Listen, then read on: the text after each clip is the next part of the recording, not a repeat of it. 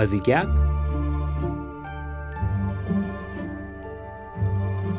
اپیزود نهم.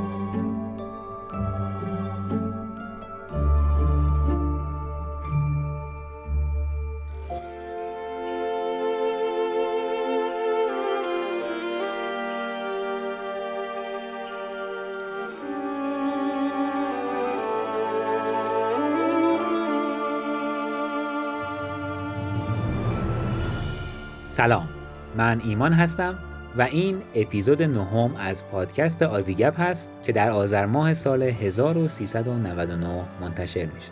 آزیگپ پادکستی در خصوص استرالیا و مهاجرین فارسی زبان و من در هر اپیزود با مهمان برنامه در خصوص تجربیات شخصی و شناختش از استرالیا گپ می‌زنم. اعتقاد شخصی من و فلسفه بنیادین پادکست آزیگپ استفاده از تجربیات شخصی متفاوت برای نگاه به جنبه های گوناگون مهاجرت از زوایای مختلف هست. به این معنا که ما با افکار و دنیاهای جدید آشنا میشیم تا بتونیم درک عمیقتری از مهاجرت داشته باشیم و البته با تمرکز بر کشور و جامعه استرالیا. این اپیزود در ادامه اپیزود هشتم و تجربه های شغلی فرشاد هست. پس اگر هنوز اپیزود قبل رو نشنیدید اول اون رو گوش کنید و سپس سراغ این اپیزود بیایید. مقدمه رو کوتاه کنیم و این شما و این ادامه گپ من با فرشاد. فرشاد جان صحبت کردی در مورد قضیه اون تجربیات در مورد اون کابینت سازی و اینها و بالاخره گفتی که به این نتیجه رسیدی که اون کار رو تمومش کنی و سویچ کنی روی یک شرایط و position دیگه. از اون تصمیمت گفتی برامون حالا از اون اتفاقات عملی که افتاد. بالاخره تصمیم گرفتی که بیای بیرون چجوری چه کار بعدی رو پیدا کردی و ایناشو برامون تعریف کن. ببین ایمان جان من دیگه تقریبا دو سال بود که تو این کار کابینت سازی بودم و توی دوره apprenticeship هم بودم. بعد از دو سال تصمیم گرفتم که یعنی ذهنم زده شد که من می‌تونم برم درس بخونم برم دانشگاه. و یه رشته ای رو بخونم. حالا تو سن مثلا 35 6 7 سالگی. بنابراین این خیلی حالم خوب کرد که من دیگه تو این گیر نکردم تو این قضیه. دوره apprentice ی هم دو سال و نیم کلاس داره. یعنی دوره کابینت سازی. دو سال و نیم باید شما روزی هفته یه روز سر کلاس. یک سال و نیم آخرش دیگه کلاسی نیست. بعد از اینکه اون پنج تا semester رو با موفقیت گذروندید یه کلاسی نیست. فقط یک سال میمونی اونجا هر وقت که به اون سطح مناسب رسیدی دیگه اون بستگی به کارفرمات داره که بگه که شما مثلا الان tradesman ی هستی و امضا کنه به قول معروف sign off کنه تو رو و تو بتونی اون مدرک تو بگیری. من گفتم تا دو سال و نیم میمونم این کلاسمو رو تموم می‌کنم. بعدش میرم با صاحب کارم صحبت می‌کنم که آقا جون لطفا منو sign off کن. درسته که من کابینت ساز قابلی نیستم و هنوز خیلی چیزا هست که باید یاد بگیرم ولی من نمی‌خوام ادامه بدم. و خلاصه بمونم حالا تو این شش ماه هم بالاخره چون من اگه اینو ول می‌کردم من من به درآمدم از دست می‌دادم. دو سال و نیم گذشت و همه دوره هم, هم تموم کردم و هر دوره هم باید یه هر semester ی باید باید یه دونه پروژه میساختیم. که سمستر آخر منم من الان پنج تا چیز ساختم. چه میگم؟ یه میز ساختم یه کتابخونه ساختم. اون دوره آخرم یه کتابخونه ساختم و هنوزم دارمش و اینا که اتفاقا روی یه در که با چوب گردو ساختم با توی کامپیوتر یه شعر فارسی که یه شعر خیامی مثل از خیامو طراحی کردم با دستگاه CNC روش نوشتن و الان روش فارسی نوشتن. یعنی کار خیلی خوشگلی شده. خلاصه دارم میگم این دوره که من رفتم فقط خاطرات بد نبود. این دستاوردم داشته الان هر وقت کتاب خونم هر کی میاد خونمون میگه این اینو کی ساخته برات؟ میگم خودم ساختم. خلاصه پنج تا دوره تموم پنج تا سمستر تموم شد و من رفتم با صاحب صحبت کردم که آقا من می‌خوام برم. و اونم استقبال کردن که باشه برو. و گفتم که ولی به منو لطفا ساین آف کنید و اونم گفتم باشه. برای اینکه we want you to feel that you achieved something. و گفتم دمتون گرم. آره من واقعا به خاطر همین دارم که یه اچیومنتی داشتم بعد از این پنج سمستر حالا درست اون مدرکی که من دارم به عنوان کابینت ساز کوالیفاید اون دیگه به درد من نمی‌خوره. ولی من می‌خوام حداقل اون مدرکه رو بگیرم. خلاصه تموم شد. اون دوره چیز تموم شد و, و من همون اواخر دوره چیز که می‌شد نزدیک های کریسمس من شروع کردم دنبال کار casual گشتن. موقعی که کریسمس میشه مثلا ماه اکتبر نوامبر خیلی ها از مثلا سوپرمارکت ها و کارهای casual یعنی تمام این مثلا سوپرمارکت ها یه سری نیروی ثابت دارن یه سری نیروی موقت دارن که اکثرا دانشجو و اینا. و اونا هم همینطوری تا آخر سال که میشه اونجا رو ترک می‌کنن. بنابراین اون موقع خیلی موقع خوبیه برای کار گرفتن. برای اینکه اینا تعطیلات کریسمسشون رو مثلا نیرو می‌خوان کسی رو می‌خوان که حاضر باشه تعطیلات کریسمس کار کنه. یا بالاخره اون نیرویی که داره میره رو می‌خوان جایگزین کنن. بعد Woolworths که یکی از shopping center های خیلی معروف اینجاست. من رفتم یک از کاراش apply کردم و یه کاریش تونستم یه جایی رو خلاصه گرفتم. اون اوایل که اومده بودم مثلا همین Woolworths هم برای اینا apply کرده بودم مثلا اونا Coles که سوپرمارکت دیگه که منو reject کردن مثلا یادمه که به من من و خانومم دو هم apply کردیم. به, به ما برخورد. گفتیم بابا ما Coles هم به ما نگفت. ما سابقه کار توی سوپرمارکت که نداشتیم که در حالی که بعد از یه مدتی دیدم که بابا یعنی اون تو موقعیت دیگه این از این حالت اومده بودم بیرون. می‌گفتم که خب بابا سوپرمارکت دیگه. پنج نفر رو می‌خوان مثلا 50 نفر apply کردن. باید یه جوری این پنج تا رو انتخاب کنن دیگه. خب نگاه می‌کنم اینا که سابقه کار مرتبط داره. بنابراین همین جوری واسه هر چی آگهی توی Woolworths بود اونایی که می‌تونستم apply کنم apply کردم و در نهایت یه جایی گرفت. اینجا هم تو استرالیا وقتی یه چیزی رو می‌خوای واردش بشی سخته. ولی وقتی وارد شدی دیگه یکم سابقه پیدا کردی دیگه آسونه. خیلی راحت می‌تونی پیشرفت کنی خیلی راحت می‌تونی جابجا بشی. اون Woolworths و اونو اون کارو گرفتم و شروع کردم تو سوپرمارکت به صورت casual کار کردم حتی یادمه که روزه اولی که من تو Woolworths مشغول به کار شدم اون کار کابینت سازی من بعد می‌رفتم. و زنگ می‌زدم مثلا من می‌گفتم می‌تونی الان بیای این شیفت؟ چون من کژوال بودم تو پلیس من با من خستم تازه از اون کار مثلا از کارگاه برگشتم. به هر حال توی وولورس شروع کردم به صورت کژوال کار کردم. همزمان بود یعنی؟ یه اوورلپی داشت. مثلا اون ماه آخرش همزمان بود. ولی دیگه سال که تموم شد در کریسمس که تعطیلات کریسمس که تموم شد دیگه اون کار کابینت سازی من تموم شد. خب حالا احساس خوبی داشتی از اینکه بالاخره از یه محیطی که کمی کارش تخصصی تر بود اومده بودی به یه محیطی که کارش عمومی تر بود؟ آره احساسم خیلی خوب بود. برای اینکه من با خودم می‌گفتم که من می‌خوام این موقته این کاره. و بی پول نمیمونم. یه ممر درآمدی برام هست. ولی حالا تا موقعی که برم دانشجو بشم و اینا این کار رو ول می‌کنم. بنابراین احساس بدی نداشتم. نظرت این بود که داری یه زمانی به خودت میدی که یه آماده سازی بکنی که گام بعدی رو برداری در واقع؟ آره دقیقا. و ببین خلاصه این خیلی برای مهاجرا پیش میاد که وقتی میان توی کشور جدید یه زندگی جدید شروع می‌کنن. و مثلا میرن یه حرفه جدید یا مثلا میرن شروع کنن درس خوندن. خب ولی مسئله اینه که هرچی آدم با خودش رو راستر باشه و سعی کنه که به اون احساس درونیش بیشتر اعتماد کنه و سراغ چیزایی بره که دوست داره. اگه بتونه یه پسندازی داشته باشه که خیلی تحت فشار قرار نگیره. این داستان اگه باشه آدم خیلی از این شاخه به اون شاخه نمیپره. ولی من دیدم خیلی از مهاجران میان اینجا میرن مثلا یه فوق لیسانس می‌گیرن یا میرن مثلا مثل من. جالبه. یکی از چیزایی که اولین چیزایی که من گرفتم اینجا من اصلا مدرک سکیوریتی گرفتم. کارم زیاده براش. ولی یه جایی یکی به من گفت توی فرودگاه ما یه شرکتی داریم مثلا برو یه دوره security بگذرون که مثلا دورش دو هفته بود. بعد یه کارت security میدی و اینا و یه police check می‌گیری و اینا و بیا واسه ما کار کن. بعد من که رفتم تا هزینه کردم و نزدیک هزار دلار و اینا این مال قبل از خیلی ما تازه اومده بودیم. موقعی که من اینو گذروندم زنگ زدم به اون طرف گفت ما نیرو نمی‌خواد منم انقدر بی تجربه بودم که نه مثلا نرفتم جاهای دیگه زنگ بزنم بگم که مثلا یا جاهای دیگه apply کنم. و بهم خیلی ناراحت شدم و برخورد و مثلا بیخیال قضیه شدم.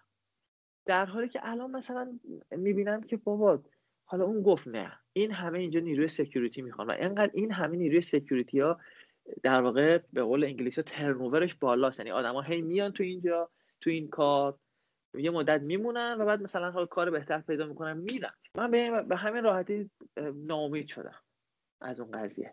یا مثلا فکر می‌کنم که اگه مثلا به جای apprenticeship به جای خب من خیلی دوست داشتم که مثلا یه اسپانسری پیدا کنم که electrician باشه. و اگه مثلا من می‌رفتم سراغ electrician شاید الان من electrician شده بودم و مونده بودم.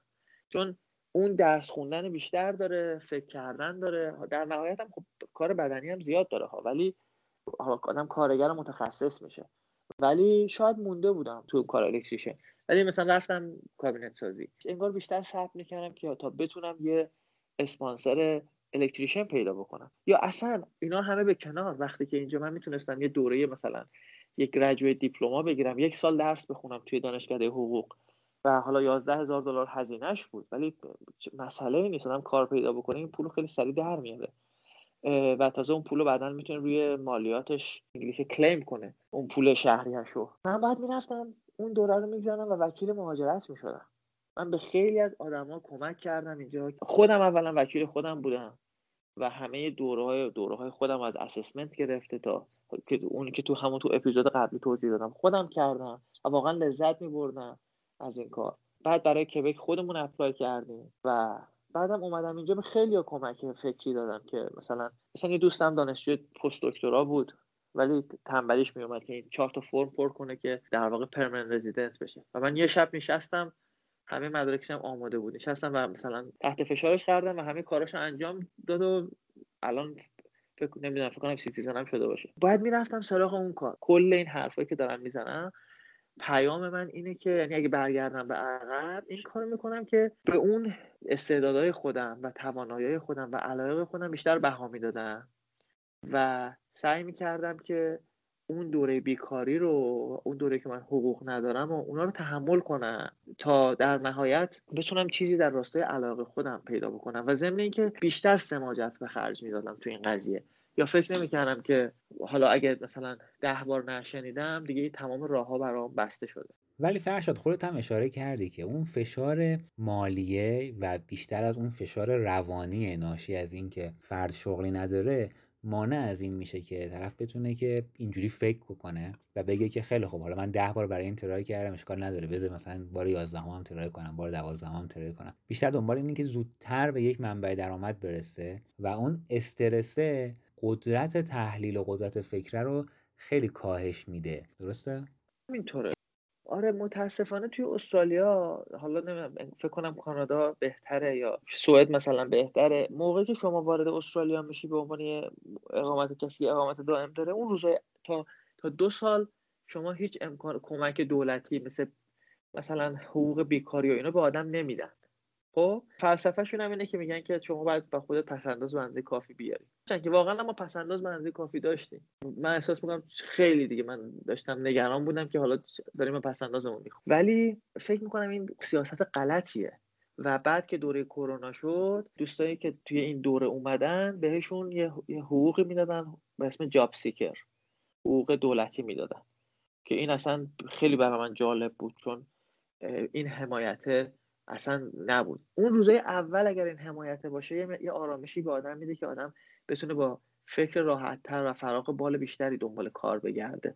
دنبال کار, کار تخصصی خودش بگرده یا کاری که بالاخره یه مقدار نزدیک باشه به حالا آدم بره کار داوطلبانه بکنه ولی توی مسیر علاقش و تخصص و حرفش باشه. به نظرم اون اون بهتره چون رزومت رو داریم می‌سازی. خب حالا برگردیم به همون timeline ی که داشتیم صحبت می‌کردیم که کریسمس شد و تو اون کار رو داشتی توی اون سوپرمارکت و بعدش چی شد؟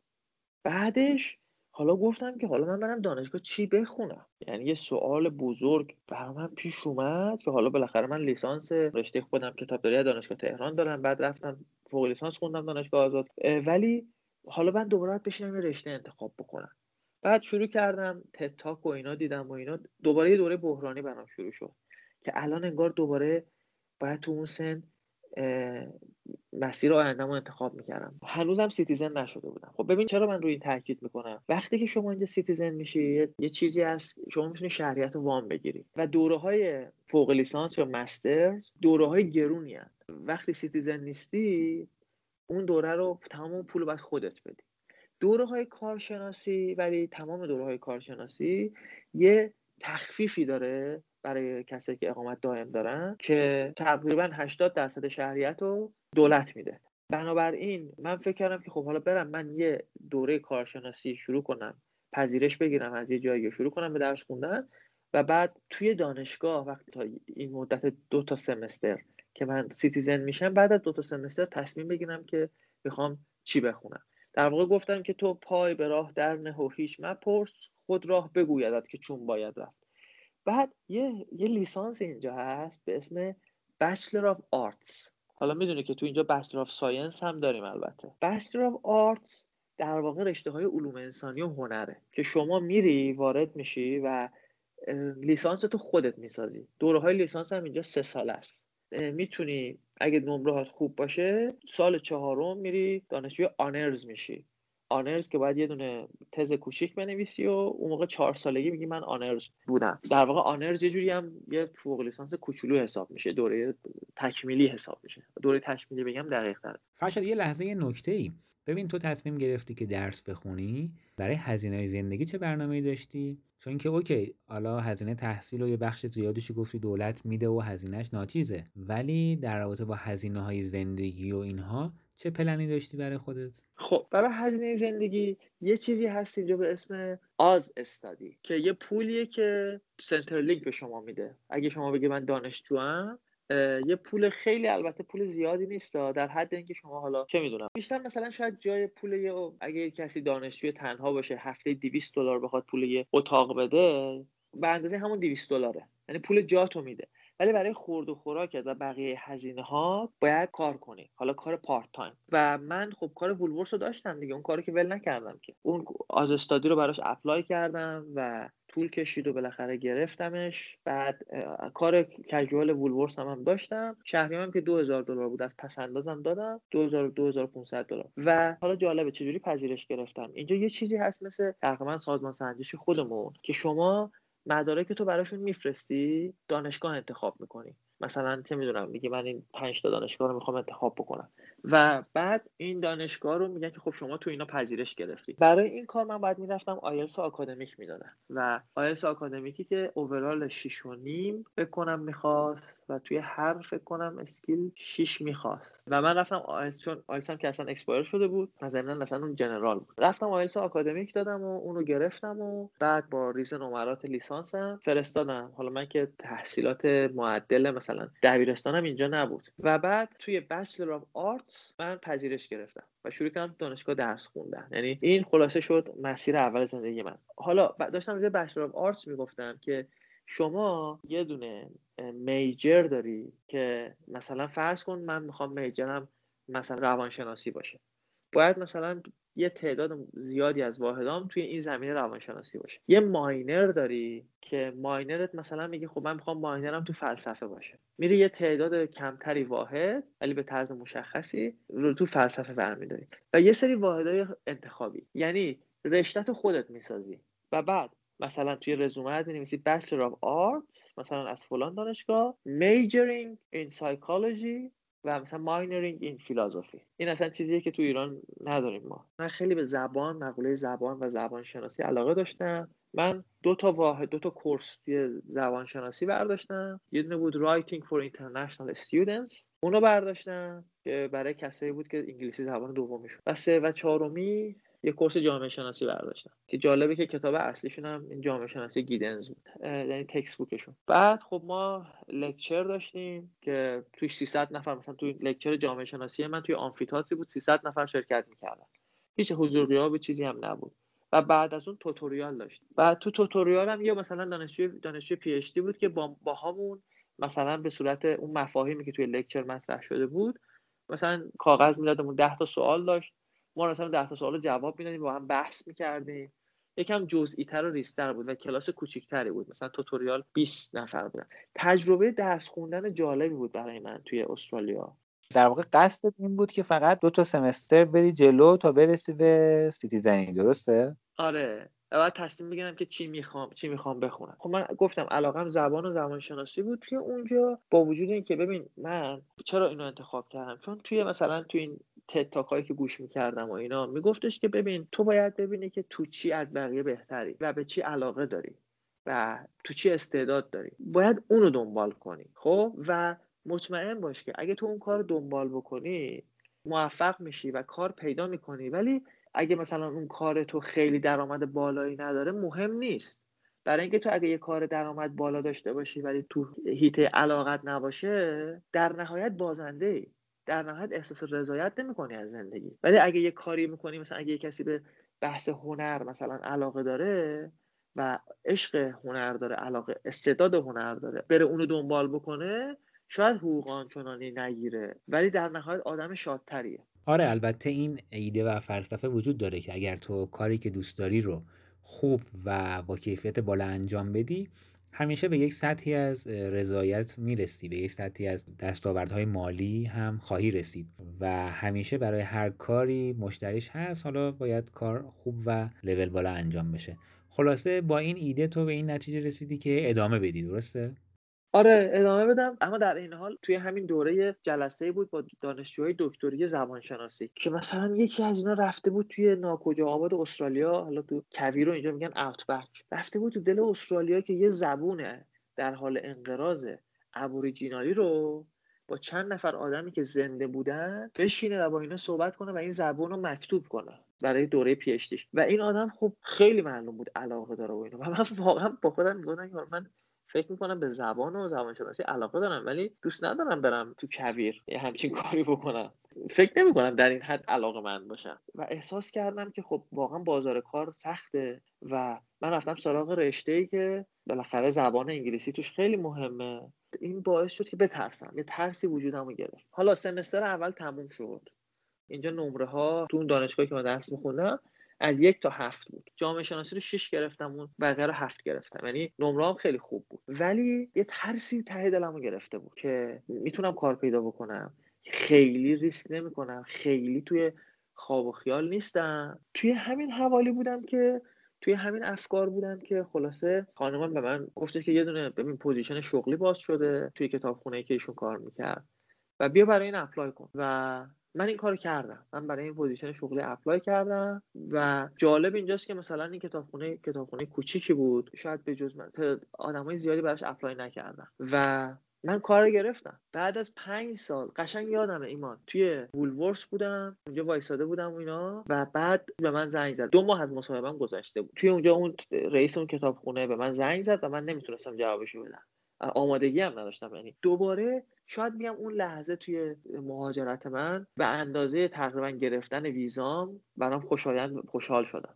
تو وقتی تو ایرانی فکر می‌کنی که خب ویزا بگیری خیلی دیگه همه چی تموم دیگه خوشبختترین آدم عالمی به بهشت رسید. بعد ویزا رو می‌گیری میای اینجا میگی وای من اگه کار پیدا کنم دیگه فکر می‌کنم خوشحال باشم. بعد کار پیدا می‌کنی حالا میگی که من دوست دارم کار حرفه کار تخصصی خود بعد میگه حالا من دوست دارم ارتقا پیدا کنم. و ارتقای شغلی گرفتنم اینجا خودش یه پروسه پیچیده است و اونم خیلی خیلی من یادمه که وقتی همسرم دو ماه بعد از اینکه ما اومدیم کار پیدا کرد دیگه توی همین کتابخونه دانشگاه. و یادمه که اون روز خیلی خوشحال بود. ولی وقتی که بعد از سالها کار کردن توی اون position خود positionی که بود ارتقای شغلی گرفت اون روز خیلی خوشحال بود که تونسته این کارو بکنه. به هر حال می‌خوام بگم که چیزهای زیادی وجود داره. آدم هی فکر می‌کنه هر چیزی رو که به دست میاره خیلی زود اون چیزه براش عادی میشه و بعد میره سراغ دنبال یه چیز دیگه که حالا هم خوبه هم بده. لازم است دیگه. لازمه زندگی همینه. وگرنه اگر تو احساس کنی که با گرفتن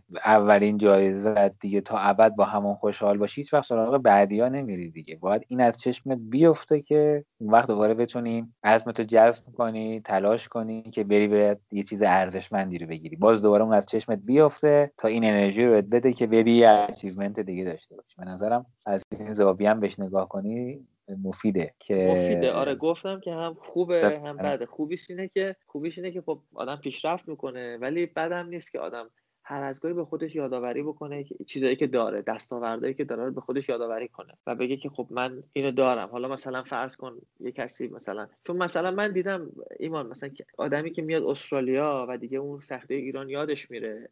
و حتی کار پیدا می‌کنه ولی بازم آدم خوشحالی نیست. بازم مثلا میگه که خب من فرض کن به قول انگلیسی آندر ایمپلویدم من تو ایران کارم سطحم بالاتر. حق منو دارم می‌خورم. بعد نیست حالا هر از گاهی آدم اون چیزایی هم که داره به خودش یادآوری بکنه. آره یه کمی ماها شاید توی فرهنگ قالب جامعهمون هم اینجوری جا افتاده که اون چیزایی که داریم رو خیلی دست کم می‌گیریم و در نتیجه این رو رضایتمندیمون خیلی اثر می‌ذاره. کلا حرف درستیه که آدم باید بالاخره در کنار نگاهی که آینده داره اون چیزایی که داره هم تمرکز کنه و لذتش هم ببره دیگه. بالاخره این هر کدومشون در زمان خودشون ارزشمند بودن و مزایایی رو اضافه کردن به زندگی هر کدوم از ماها که داریم ازش استفاده می‌کنیم دیگه. اینا خیلی خوبه دیدنش. آره. ولی یه چیزی رو داشتم فکر می‌کردم که تو چرخیدی چرخیدی چرخیدی چرخیدی و برگشتی به اون نوع کاری که مشابه بهش رو در ایران داشتی. درسته؟ درست. حسه نه از اون زاویه که من تونستم کار خودم رو بگیرم. از این زاویه که من برگشتم به خودم. این حس اینجوری داشتی که من برگشتم به خود فرشادی که پنج سال پیش باش از ایران اومدم بیرون. الان من انگار که اصل خودم هستم. هم چه حسی داشتی؟ آره آره خیلی خوشحال بودم که حداقل تو چیزی که چهار سال درس خوندم و توش تجربه کاری داشتم توی همون مسیر دوباره تونستم کار پیدا بکنم. چون که این کاره رو آره. دوست داری. تو تو ایران هم که این کار رو انجام می‌دادی با حس خوب و علاقه انجام می‌دادی درسته؟ دقیقا. و خیلی خوب محیط فرض کن که به هر حال توی ایران خیلی کتابدار نقش پررنگی نداره ولی در حقیقت یک کتابدار کمک می‌کنه به دانشجو و پشتیبانی می‌کنه از پژوهشگر توی حالا هر مسیری که هست. حالا الان خیلی موقع اصلا این کتاب داره داره میره توی پشت پرده. یعنی اگه میره یه ای بوک می‌خره و می‌ذاره و بقیه استفاده می‌کنن یه نفر رفته و اون ای بوک رو خریده و دسترس پذیر کرده برای بقیه. حالا ممکنه که شما اون آدم رو نبینید ولی محصول کار اون کتابدار بوده که اون کتاب اون ای بوک در دسترس بقیه است. حقیقتش من حالا سه ساله که دارم کار می‌کنم توی همین رشته خودم. توی این سه سال خیلی رضایتم از کلا مهاجرت و از زندگی بالاتر رفت و بعدش اتفاقی خوب برام افتاد صاحب بچه شدم. بعد از یک دوره خیلی سختی که من اون پنج سال اول توی مهاجرت داشتم خیلی سردرگم بودم. حالا هم از نظر کاری هم از نظر خودم در زندگی. بعد از اون حالا میگن آدم به چل سالگی می‌رسه که به یه ثباتی می‌رسه. اتفاقای خوبی هم افتاد برام که مثلا حالا این کاره رو کار پیدا کردم و بعد تونستیم خونه بخریم و حالا ما حتی خونهمون رو ساختیم. و بعد حالا بچه دار شدیم و اینا. الان احساس می‌کنم که خیلی رضایت هم بالاتره و فکر می‌کنم این داستان خیلی از آدم هاست که وقتی مهاجرت می‌کنن یا آقای به من میگفتش که اون که مثلا 20 سال اینجا بود میگفتش که ما که میایم از ایران بیرون میایم اینجا. همه میگن که و وضعیتمون رو می‌بینن که مثلا مجبوریم کارگری کنیم یا تنهاییم تو غربتیم. میگن که بابا این دیوونه بود همه چی رو ول کرد ولی چند سال که میگذره که مثلا می‌بینن اه طرف جا افتاد خونه خرید مثلا وضع مالیش رشد کرد همه چیش جا افتاد. همه میگن اش خب چجوری رفتی؟ ما هم بیایم مثلا راه رفتن چی بود؟ بنابراین اون ساله سالی که به نسبت سختتر بود گذشت و الان احساس می‌کنم که در واقع جا افتادم توی این کشور جدید. و خیلی حس خوبیه فکر می‌کنم. که فکر می‌کنی قطار زندگی برگشته به همون ریل های اصلی خودش. از دست اندازا و راه های فرعی و بومبست احتمالی و اینها بیرون اومدی و روی ریل اصلی خودت افتادی. دقیقا همینطوره. اما به خودم هم ایمان همش یادآوری می‌کنم. حالا این شاید اینو الان شاید نفسم از جای گرم در میاد ولی بازم به هر حال میگم این حرفا رو. به چون شاید خیلی از کسایی که به حرفای من و شما دارن گوش می‌کنن کسایی که می‌خوان یا تازه اومدن یا در راه اومدنن که نباید منتظر این پیدا کردن کار و چه می‌دونم اینکه همه چی آدم ردیف بشه و اینا شد احساس کنه که حالا از زندگیش لذت ببره. در هر مقطعی که هست اگر می‌تونه کاری بکنه که حسش بهتر بشه و حالش بهتر بشه باید اون کارو بکنه. دوم اینکه باید نقشه راه داشته باشه که اون نقشه راه هم با توجه به علاقه درونی خودش چیده باشه. چون ببین مثلا یه مسیری مثلا فرض کن همون درس خوندن من هر کاری رو مثلا یاد گرفتن یه ساز مثلا. مثلا میگن آقا پنج سال طول می‌کشه شما که بتونی پیانو بزنی که بتونی یه سطح خوبی از پیانو برسی. خیلی راحت پنج سال میگذره و بگی مثلا من یه پنج سال پیش شروع کرده بودم به اینجا رسیده بودم. نقشه راه داشته باشه. و مسئله سوم این که بدونه که این راهی که داره میری به قول انگلیسی ها میگن there is a light at the end of the tunnel. شما وقتی مهاجرت کردی و اومدی اینجا اگر تلاش کنی این روزای سخت میگذره. و بالاخره یه روزی میاد که در واقع این مرحله رو پشت سر می‌گذاری. و این سختی ها تموم میشه و حالا سختی ها جنسش عوض میشه. یعنی شما توی مسیری باید بری و بعد در عین حال هم باید دور نگاه بکنی و هر هر شانسی هم که داری رو باید امتحان بکنی. و ببین من اگر اون کاره رو اگر خانومم به من نگفته بود حالا من که دیگه دنبال کارم توی آگهی های شغلی نبود اگه به هم نگفته بود و منو ترغیب نکرده و تشویق نکرده بود. من هرگز اون کارو نمی‌گرفتم. و این یکی از فرصت هایی بود که من اگه از دست داده بودم معلوم نبود دفعه بعد کی این فرصت برای من پیش بیاد. بنابراین این apply کردن برای کارهای متعدد و اینکه خب وقتی برای کار apply کردی دیگه بگی که خب این تموم شد من الان برم سراغ یه کار دیگه و منتظر این نباشم که این جوابش چی میشه. برای اینکه در این صورت اگه من بشینم و منتظر باشم و نه بشنوم خیلی برام گرون تموم میشه. اینکه هر فرصتی رو هم استفاده بکنی به نظر من در نهایت به موفقیت منجر میشه. اگر که الان نگاه کنی به عقب مثلا سراغ اون نجاریه دیگه نمیری هیچ وقت. فکر می‌کنی مثلا اون یه کار اشتباهی بود؟ نه نمیرم. با وجود اینکه تمام اون یه سری محاسنی که گفتم داشت ولی نه فکر می‌کنم که اون تصمیم اشتباهی بود. یعنی بخوام استفاده کنم از صحبتی خودت کردی احساس می‌کنی که اون تو مسیر نقشه راه تو نبود.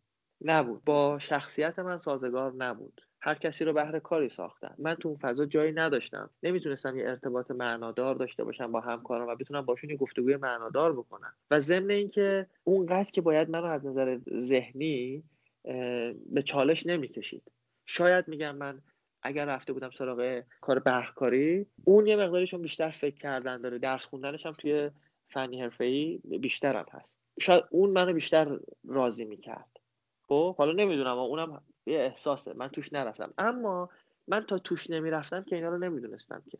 آره نکتهش آره همین فکر می‌کنم به خاطر اون دو سال و نیم دوره که گذروندم توی اونجا در نهایت الان آدم بهتری هستم. یعنی حتی یک مسیر اشتباه هم کلی برای آدم درس داره. و اگه همون روز اول من اومده بودم مثل همسرم کار خودم پیدا کرده بودم هیچ وقت این نوع از تجربه ها رو توی, توی محیط کارگری استرالیا نمی‌تونستم تجربه کنم.